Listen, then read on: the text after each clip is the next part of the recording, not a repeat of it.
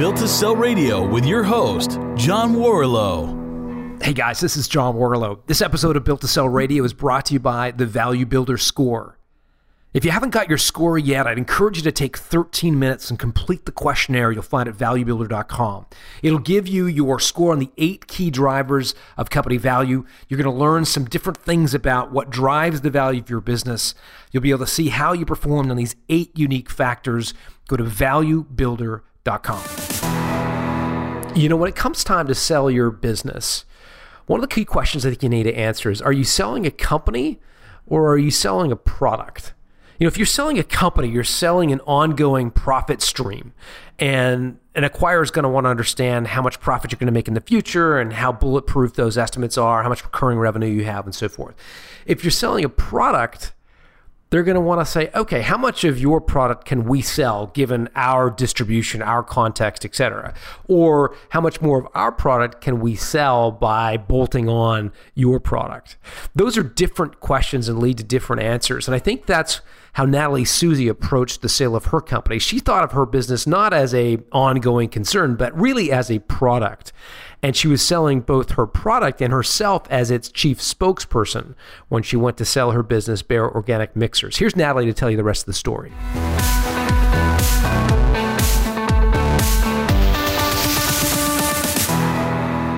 Natalie Susie, welcome to Built to Sell Radio. Hi, how are you? I'm great, thanks. I'm great. So tell us a little bit about this company, Bare Organic Mixer. So, Bare Organic Mixers is an all natural, gluten free, low calorie cocktail mixer. And uh, the story behind it, loosely is uh, briefly, is that I was an English teacher at San Diego State and I was selling on the side a product called Italian Ice, which is a sorbet that is very popular on the East Coast. And I was an East Coast transplant. And I thought I could bring this fun product to the West Coast. And all of my friends loved it, but they would mix it with liquor low calorie cocktail mixers. And um, at the same time, I was sadly laid off in the California budget cuts, and I was drinking one of my Italian ice cocktails and uh, recognized that there was a segment, there was a, there was a place in the market for something like this, a low calorie, all natural, gluten free mixer. Um, at this time, there was nothing like it on the market, so I bottled it and I labeled it. Um, I originally called it SoCal Local and then to make it more appealing on a national level, I changed the name to Bare Organic Mixers, which basically just means it's bare of all the junk. It's really clean, four ingredients, um, makes delicious cocktails. And so, when you started this business, were you planning to sell it, or what was? Did you have an end game in mind? I did and I I was planning on selling it. The the idea for me was I love teaching. I don't ever want to kind of be in a position where I'm I'm not able to do it um, in the way that I want to. So I'm going to start this company, build something great. I'm going to sell it, and I'll have the ability after that and the freedom to sort of teach any way that I want because I'll have made this money doing it. that was that was basically my original goal, and I was really passionate about health and um, fitness, and so it felt like a good fit at that time in my life. So, and I always had the intention of selling it. Yes. And so you built it up, and just give us a sense of how how how big you were able to get the business before you ended up selling it. So I built it up in Southern California. My goal was um, to make it a, a, Southern California name in the bar and restaurant industry, and of course, with the intention of selling it and making it go national. I knew that I was limited um, in funding I would never be able to take it national because you need a lot of capital to uh, fulfill on huge purchase orders, and that's a problem that you know many of my entrepreneurial friends have too. People don't often assume that uh, growing a company fast could be a bad thing, but um, if you grow too fast and you don't have the capital to deal with the purchase orders, you can't really do much. So I knew I wanted to take it to Southern California. I knew I had enough money to do that in the bar and restaurant industry. And once I did that, um, you know, certain things came into play that was made it able for me to sell. So you were selling in the early days to directly to you know bars and restaurants. You you weren't selling to you know as a consumer package good into uh, you know retail stores at the time in the early days. Did that change, or were you always targeting restaurants and bars? I was always targeting restaurants and bars because I knew that I could sell a lot of product without spending a ton of money on marketing.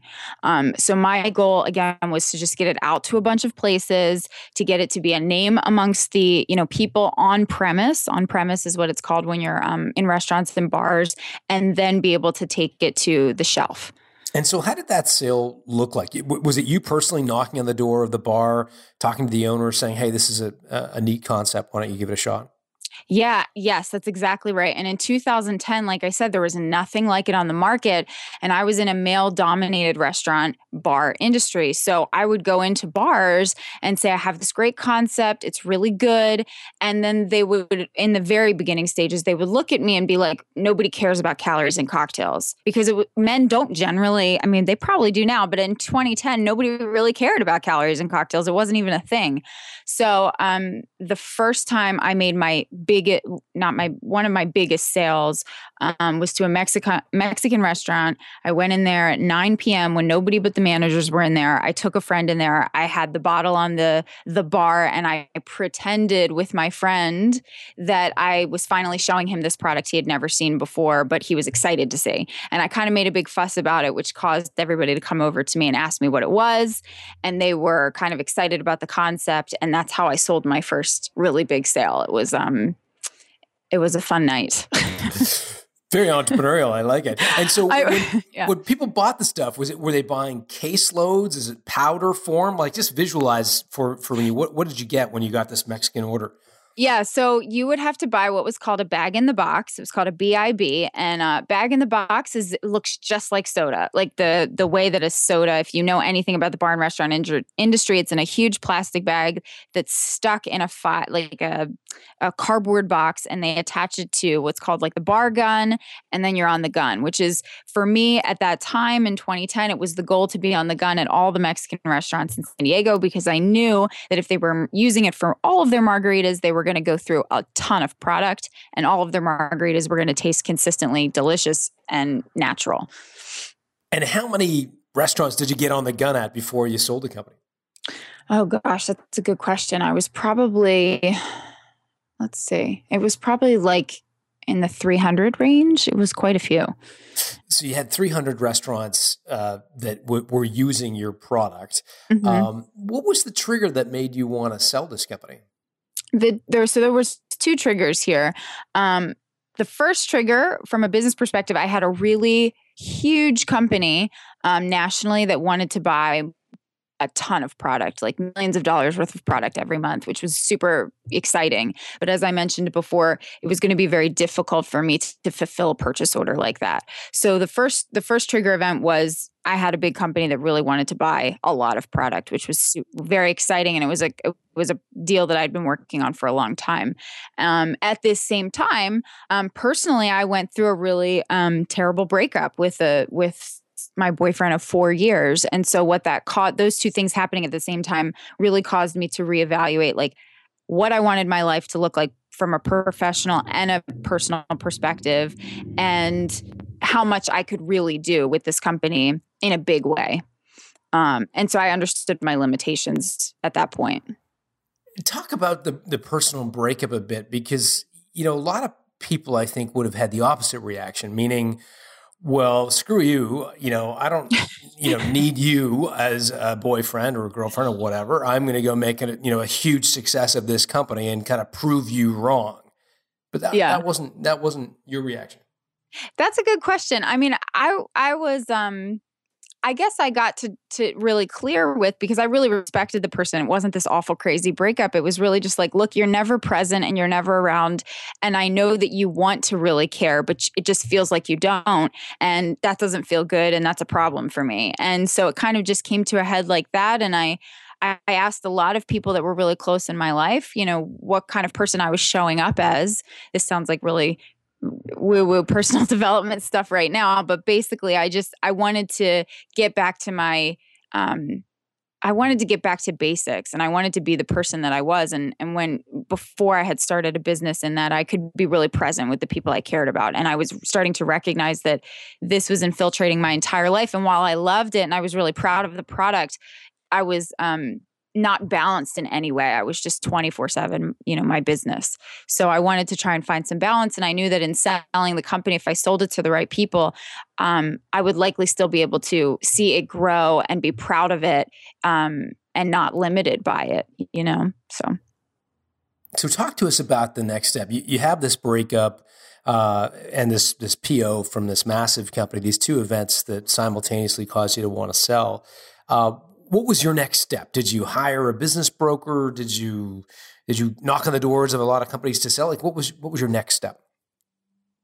You know, that's that's a great question. I did not hire anybody. I was really blessed to have um, three really integral me- uh, uh, mentors in the whole process. So I had a mentor that helped me build the co- that helped me through the whole process of the four years of building the company, and then I had a mentor that helped me find the buyer, and I had another mentor that helped me close the deal. Um, so basically, I went to to one of my mentors who has the most connections in the food and beverage industry at this time, and I just said, "This is where I'm at. This is what I need. Um, please help me." And he did and he helped helped me find a buyer. Um, at the same time, I went, you know, I started the process of of ta- going down the road with this one particular buyer, and um, I also sort of, you know, when it rains, it pours. I had three other, uh, three total buyers that were interested, all kind of at the same time um, during this process. How did you compensate mentor number two, the the one who helped you find potential buyers? You know, I I offered to compensate a piece of the deal, and uh, he was a mentor of mine for many, many years, and we had a really great relationship. And he's very successful, and um, didn't I didn't compensate him, much to my dismay. I really wanted to, and he just wouldn't take it. That's the not the norm, though. I would imagine probably. Yeah, no, for sure. That sounds very philanthropic of him, indeed, or her. I'm not sure which gender they were, but that's great. Yeah. That's yep. that's uh uh, that's a great win for you. So you had these three different companies that were interested. Um, walk through the next steps. Did you get three unique offers? Did you get one offer? Like, how, what was the next step in the process? You know, I like to say uh, when I really look back on it, I was like a monogamous negotiator. I was down the path too far with the first person. Um, so I stuck with that person. And this company was like my baby. I mean, I birthed it, I created it, I built it, I watched it grow. I all those metaphors that you could use for a mother and a child is how I felt about this product. So it was really important for me to find the buyer that in my gut felt like the right fit for the product. Um, so while the other two buyers, I might have gotten more in the negotiation, I might have had more freedom. Um, I I stuck with the first one because I was um, loyal to them and i thought that they were the best person for my brand they were i was like sending my kid off to college and i felt like they were the best place to go and this was the ultimate buyer ultimate superfoods right yeah it was a leading natural foods company um, in california and their name is ultimate superfoods and the ceo of the company and I um, just hit it off and we got along really well. And I just felt like he was a good fit for the brand and he would take care of the product. Interesting. I mean, that's certainly you know the the mercenary entrepreneur in me is saying, "Wow, you left so much money on the table." But for for you, it wasn't exclusively. It sounds like about money. It wasn't. It really wasn't. And I look back on it now and I think, gosh, I should have I should have pinned those three against each other. Um, you know, all of the shoulda, woulda, could haves of the negotiation deal that I could have done to make it even easier for me now post negotiation. Um, but at that time, it was, you know, three, oh, almost three years ago, I guess two and a half years ago. And I was still green in negotiating. I was. And I'm loyal to a fault, which is something I've learned in businesses is a negative thing to do um, in some ways. But in this case, it worked out and I, and I felt good about it. So it was okay. So tell us about Ultimate Superfoods, the, the deal itself, like the mechanics I'm interested in. So did did they come to the table with an offer? Did did they ask you what price you were hoping to get and and then respond to that? Like who made the first move, I guess is my question. Yeah, that's a good question. So so we both met and again, this was this is a family run company. So things were done a little bit more informally um, than maybe some negotiations are. It wasn't it wasn't corporate in any way, which led to sort of a little it was easier in some ways and harder in others. So um, they came to me uh, through my mentor. My mentor found a buyer for me. They were really interested in the product. They had never bought a product uh, that was done and finished already. So they were they were a company um, that primarily sold bulk natural food ingredients. Um, so it was really uh, new for them to go and look at a finished product with a person behind it and a brand. It was exciting for them. It was new. It was scary. They're a family run company. So that has a whole bunch of elements attached to it that make it very emotional when doing new things inside a building. Um, so the deal took a very long time to close. It took like just under five months, which was great. I mean, it's kind of crazy. It was a really long close. Natalie, five months from the first meeting to the check Yes. in your hand? Yes, yes. Um, and it was interesting because the check in my hand the same day that I that I closed the deal, I was actually at the Padres stadium trying to close the deal with them too. So it was like a lot of crazy things happening at once for the company that were all very exciting. Just, just Um, to be just to be clear, you were trying to close a sale of bare Organic mixers to the Padres Food and Beverage Organization. Is that what you meant by that? Yes. Got it. Okay. Mhm. So you're still full full bore. You're still help Yeah. trying to make the business successful. So Yeah. so again, y- y- um, walk me through who made the first move. So you get together. We get Uh, together. Go yeah. ahead. Sorry. Mhm. Yeah. So did, did did they say, look, we want to offer you X, or did you say, look, I want Y? Wh- who made the first move? Yeah, so they made the first move. I and yeah, they made the first move in the process, and then I countered. And I, I'll also say in this um, in this whole negotiation, I didn't actually do much of the negotiation. I I did a lot of okay, I'm going to meet and greet, and I went to a couple of different events that the company was throwing so that I could get to know more people in the building. It was always known that if they bought the brand, I was coming with it at least for a year. They wanted me to be the face of the brand. So it was very clear that they weren't just buying the brand, they were bringing me along. So I did a lot of like meet and greets face to face, getting to know the company. But my, me- excuse me, my mentor, um, so I had one mentor, Max, who, uh, opened the deal for me who found the buyer and i had another mentor cheryl who actually closed and negotiated the deal for me. Um, and again because this was an emotional process for me this was four years of my life i went through a lot of stuff to get to this deal table to get to this point and it was better for me to not actually negotiate the whole deal. Um, so they they made the first move to answer your question i countered through who some people would say like is their lawyer but it was my mentor in this case and we went back and forth like three or four different times and then we finally came to agreements on you know what my salary would be what i would get on the back end and what the actual company would sell for so those were the three points it was salary um, you know back end and then the actual sale of the company When you say back end, uh, what are you referring to? An earnout or or something on the? Yeah, so at risk. percentage percentage of profits, like I would get a you know percent of per- percent of the profits for every deal that I closed. Got it. Got it. And then there's some cash up front as well. Exactly. Yep. Did you have a number in mind? I mean, we talk about the emotional, you know, impact of selling your company. Uh, was there was there a, a number that y- you you had in mind going into the negotiation that you thought was fair compensation for four years of blood, sweat, and tears? Yeah, I did have a number. Um, I did have a number, and I would say that I got close to that. But, in this process, you always think your company, especially when you've been through. Like I went through so much with my with my brand because, you know, I had zero knowledge of the industry. I had zero connections, and I had, you know, I used my own savings to kind of create this this dream that I had of building a brand and a company. So it was again, it was really emotional for me. So it's hard to put a price tag on what that equals or what that accounts to and kind of get somebody on board with really understanding that. They are looking at it from another, you know, from their perspective, they're going, okay, this you and this product together are very um uh, they have a lot of potential. And so we're looking at the potential here. And it's different than, you know, you're coming at it from very different perspectives, at least in my case. Yeah. And, and how did you, I don't need to know what the number was, but how did you think about the number? Um, I mean, was it, did, was there a trophy that you wanted to buy or was it, did you put some sort of economic you know, worth on your time? Or how did you figure out in your own mind what you thought the business was worth to you to get rid of?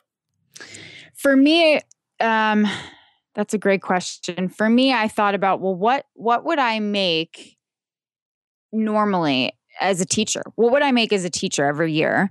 And how much did I lose in not being a teacher by being an entrepreneur? Because basically, when you're an entrepreneur and you're running a company on your own, everything that you make, you put back in to the business. And for me, the company was growing. So I had to put all the money right back into the business in order to to cover my purchase orders, which was a good problem to have. Um, but it made it so that I wasn't making a ton of money on the, on as a salary, you know, that I was giving to myself. So I was thinking about from a perspective of what did I, you know, what was the opportunity cost of not being like having a real job for four years? And what is the potential, you know, what are we making right now in the restaurants that we're in? And if we have X amount of dollars put into it, how much is the potential after that? What what will it look like if I can have X amount of dollars to buy this much inventory and then I can get us into 600 restaurants?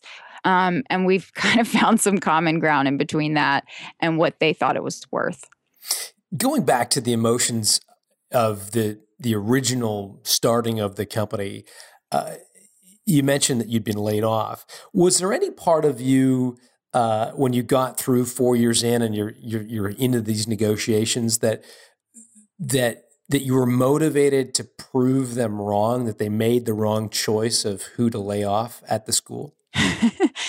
no, you know, it's a good question. I didn't really ever feel that way because I'm it was it was against my control everybody was getting laid off at this time it was the budget cuts um, and it was it, the motivation was never like a I don't want to say it's not revenge. I don't think you're suggesting that, but just there was nothing negative about it. It was just like I've always kind of been curious about what it looks like to start a business, and it feels like the perfect time to engage in it. I'm at the right age where I can take a couple of risks and I can make a few mistakes.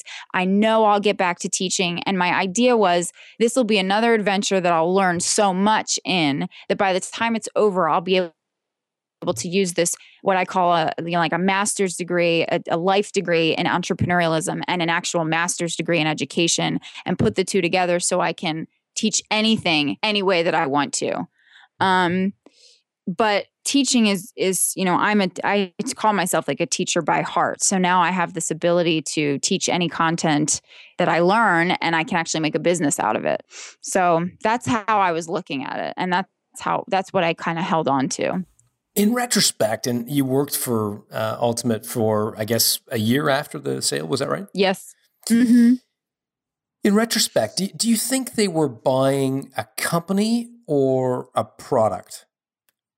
They were buying a product along with the face of the brand. That's what they saw me as. And how did you get your head around the idea of selling your company so to the point where you didn't necessarily have equity in it anymore, but also you know, agreeing to be the front person, be the the spokesperson, the head salesperson for this company.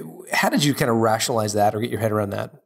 It's it's a good question. I mean, I feel like that was the thing I was always meant to do. I created this product and I wanted to show it off and I loved talking about it and I loved to show it off and I loved seeing the buyers and the, you know, the the customers trying it and liking it and all of that. So it felt like a natural fit for me. It was difficult um, on two fronts when I, you know, closed the deal with them and I sold 100% of the company. Of course, I had to deal with the fact of like, now I have no control over it. And it's totally up to them whether they let me be involved at all, basically. You know, I, I had a contract with them and all of that. But once you sell the company, um, the, it's their company and it, they can do what they want with it.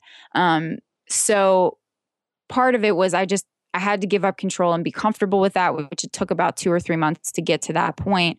I sold it, and then I felt like I was doing what I was meant to do with the brand, which was being being the face of the brand, being the head salesperson, and being able to talk about it. I hated dealing with logistics. I hated dealing with distributors. I didn't like doing any of that back end stuff. So it gave me the opportunity to just never have to deal with that again because I had people that were managing all of it, invoicing and all that stuff that I hated doing. Um, and then the other piece of it was you have to wrap your head around now you're someone's employee. And so if I had to do it again, I would change the negotiation and just just like from the start be a consultant because I am the worst employee ever. like I hate that title for me personally. It just does not work well for me. So you would have structured your agreement as an independent consultant, independent advisor, and and and sounds like continued to take a piece of the back end sales as part of your compensation. Yeah, absolutely. A million percent. I mean, I walked into the office the first time on a meet and greet and I saw somebody um, checking in, you know, like logging in or whatever on a time card. And I just said, you know, I will never do that and I will never be here before nine. Like, that's just not the way I roll.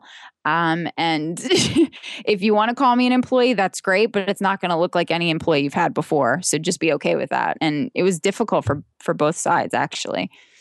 Was it? What else made that year difficult? Um, I had people running the brand that um, some of them I really believed in, and some of them I really thought they knew what they were doing. And there were others that had their hands on my brand. That's how I saw it on my baby, doing things that didn't make sense to me. So I was frustrated a few times um, by that. And that's something you have to really come to terms with if you're going to sell 100% of your company, because that will happen if you're still involved involved. You'll you'll you'll be frustrated by the powers that be that make decisions you would have never made for the brand. So when you sat down and, and you were in the final throes of negotiation, you were looking at a salary, a, a back end, uh, you know, piece of sales for a year, uh, plus cash up front for your company. Mm-hmm. Had, did you? It, what proportion of the overall, you know, sale proceeds were were you anticipating being the the kind of variable piece, the the the back end percentage. So if, if the whole pie is is is X, what proportion of X were you thinking would come on the on the kind of back end? This is before you you actually sign the deal. Oh, um, so what kind of money would I get for deals that I closed? Basically, you're asking me what kind of percentage? Yeah, relative to how much, I guess what where I'm going with this is, I think people listening, uh, it would help them to know how much uh, cash up front they should be negotiating for. So if they think their business is worth, I don't know, just pull a number out of the hat, a million dollars. Um, mm. You know, and, and somebody is saying, "Look, I'm going to give you four hundred thousand dollars up front, and the opportunity to earn six hundred thousand dollars if all goes well." So they're getting kind of forty percent of their cash up front, and another sixty percent at risk. In your case, again, I don't need to know the number, but I'd love to know the mm-hmm. proportions, mm-hmm. what you thought the, you know, the the the base, you know, the, the cash up front was going to be as a proportion of the overall proceeds you were gonna you were gonna glean. Mm. I didn't, I, you know, I don't know. I didn't think of it that way. I thought of it like this is how much I'm worth as a person that's working for you. And if I make these kinds of deals, this is what I want to see on the back end. Um, and it was like, you know, I looked at myself as a glorified sales rep at that point with the amount of, you know, percentage that I was getting per sale. Um, so I would probably be getting, you know, 10% just to throw a number out there versus like some of their salespeople were getting three or, you know, does that make sense? It does. Yeah. Yeah. Yeah. Okay. Yeah. Yeah. So, so I wanted, yeah. I mean, I basically, I think to answer your question, if you think that your company you know fight for what you think your company is worth. Um, give and take a little bit but go to the table and be the person that that can say no. That's the thing i learned in the negotiation. Like be, be the person that can say no even if you don't think you can. Like just embody that that you don't need this deal. You don't need this negotiation. It changes your mindset quite a bit when you're negotiating and is that a lesson learned? I mean, it sounds like you you were, in your own words, a monogamous negotiator. You had this one relationship. You were loyal to a fault. I mean, did you ever push back hard and and, and threaten to walk away? Or, I didn't. Or are you thinking that you know retro retrospectively, you wish you had been a little harder? Uh, retrospectively i wish i would have been a little harder as a woman in the in this industry uh, you know i'm dealing with men all the time in the beverage industry and i was a nice business person and I was a loyal, kind business person to this one company because I felt they were the best place for my product. Um, and looking back on it now, yes, I would have probably used the fact that I had three buyers. I would have sort of pinned them against each other and I would have been a little tougher. Um, and that's just a lesson learned. And it, do- it doesn't mean that you need to be not a nice person or a hard ass or whatever you want to say, but you just you need to know what your worth is and what the value of your company is and all the stuff that you bring to the table and be really clear on it and be willing to walk away if if they're not clear on it. So same question now, but I'd love to look at it having the year of you selling for Ultimate now kind of behind you, as you look back on it um, retroactively, what what proportion of your overall sort of compensation from the sale of your company came from the uh, you know the initial cash up front versus the, the variable piece. And again, the reason I'm asking is I, I, think people would be, in some cases, surprised. At least it might be helpful to know, uh, you know, what proportion of their deal they should be asking for up front versus kind of variable or so-called at risk. Well, I think that too depends on how much potential your company has for growth. You know, if you know, like I did, that if I had a large amount of capital thrown into the company and that I could bust my rear and sell the way I really wanted to sell and pick up the national deals that I really wanted to pick up, it is more important for you to um, focus on the back end stuff, to focus on getting what you want on that end. And you should know based company and how much potential you think it has, what that is going to look like if you have the cash infusion that you need. You know, again, my my situation might be different from others, but I couldn't grow the company because I didn't have enough capital. I couldn't grow the company to the degree I wanted it to. I couldn't fulfill that huge deal that was on the table because there just wasn't enough capital to buy all the inventory that you needed to purchase to fulfill those those big orders. So I knew I needed somebody bigger and I knew that as a result, I would get more sales and and that would be where the money is. So that's where I focused. And then why did you leave Ultimate Superfoods after after the year or so that you promised to stay? You know, it was kind of a um the most I, I came to terms with the fact that I came to do what I wanted to do. I, I was laid off. I started a company. I wanted to know what it felt like to run a business. I built it against a lot of odds. The beverage industry is incredibly competitive. It's really hard to play in. It's very expensive to play in it. Um, by all accounts, I probably shouldn't have lasted as long as I did, but I was just fierce about the brand, and I had I had done everything I wanted to do. I could wrap it up in a bow. I felt good about it, and um, I was really ready to get back to teaching, and I was ready to get back to start creating service related businesses that engaged sort of my teaching aspect aspects. I like to be a bridge of knowledge to people that are looking for it. So as a result, I've started, you know, consulting and helping people new and aspiring entrepreneurs build their brand and um, I've I've also started a, a whole different service related company uh, based on dating coaching, which I know is completely different and totally in a different category. But I've just learned how well my teaching skills go now with what I've learned as an entrepreneur, and I wanted to get back to that. Wow, there's so that's a whole other episode we'll have to get into. I know. so I should have warned you about that before, but that's that's what I'm doing now. I'm p- pulling those two things together, teaching and entrepreneurialism to create service related businesses, basically. And and service bases. It sounds like you you were stung by the the cost, you know, the, the the inability to fulfill large purchase orders and the and the having hard costs associated with your business. So that that really has left an indelible mark on you. Yeah, you know, I'm I guess I've probably yeah, I've said that a couple of times. It's it was painful. It was painful to look at companies that you had been wanting to service forever with your product and then you're like, "Oh, I just I don't have the money to fulfill the order on my own." And I say this and I point this out because I, I, feel like a lot of companies, probably a lot of new entrepreneurs have this in the specifically in the food and beverage industry, or at least it's the thing that I hear entrepreneurs talk about all the time. So it was painful for me. I mean, did you did you consider other ways to finance the sale? Did you consider, for example, uh, taking a PO to a bank and asking a, a bank to finance it? You know, I did, but the thing with the the one particular uh, company that I was going after would not do that. There was just there was no way they didn't. I had down the path with them for many months. I talked to all of the people I needed to talk to. They were really excited about the brand, but they are such a big company with so many clients that depend on them that if for some reason you weren't stable and couldn't get them that order every month, they just couldn't take the risk. So it had to be there before they would sign the PO. And and therein lies the the challenge Interesting. And then mm-hmm. to go back to the Ultimate Superfoods company and their decision to buy your product, and, and it sounds like you mm-hmm. are clear that it was them buying a product and a spokesperson as opposed to buying a company.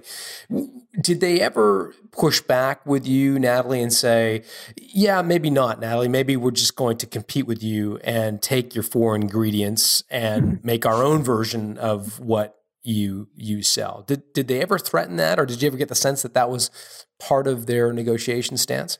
No, that that's a great question. Um, no, they never did that to me at all. And there's a lot of people that will say, you know, don't talk about too much of your new idea or your new product because someone will steal it and, you know, all that stuff. And for a company like them, they could have absolutely done that. They certainly had enough capital to, to, to do what they needed to do to create a brand and, and compete with me. But to create a brand, the bear Mixers brand, the name behind it, um, the, me as the spokesperson behind it, it was like, it was valuable and it was unique. And that's the thing everybody loved about it. Everybody that wanted to buy it, everybody that was interested in the company, they always loved how I had created that actual brand. And so they felt they they could have done that easily. It was only four ingredients, but the brand wouldn't have been there and the the draw wouldn't have been there. Hmm. So where do people get in touch with you now? they can go to my website nataliesusi.com has everything i'm doing and um, my other site is called the other sex dating so that's that's actually what i'm working on every day right now um, and that's a uh, personal development and date coaching it's really cool new product and um, project i'm working on so natalie susi thanks for joining us have a great day guys thank you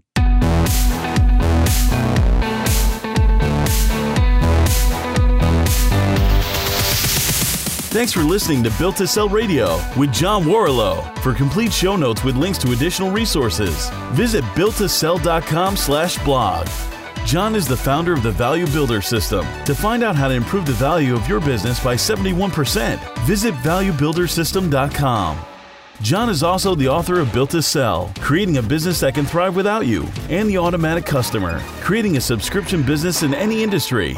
Connect with John at facebook.com slash built to sell or on Twitter at John Warrillow, W A R R I L L O W. Thanks for listening.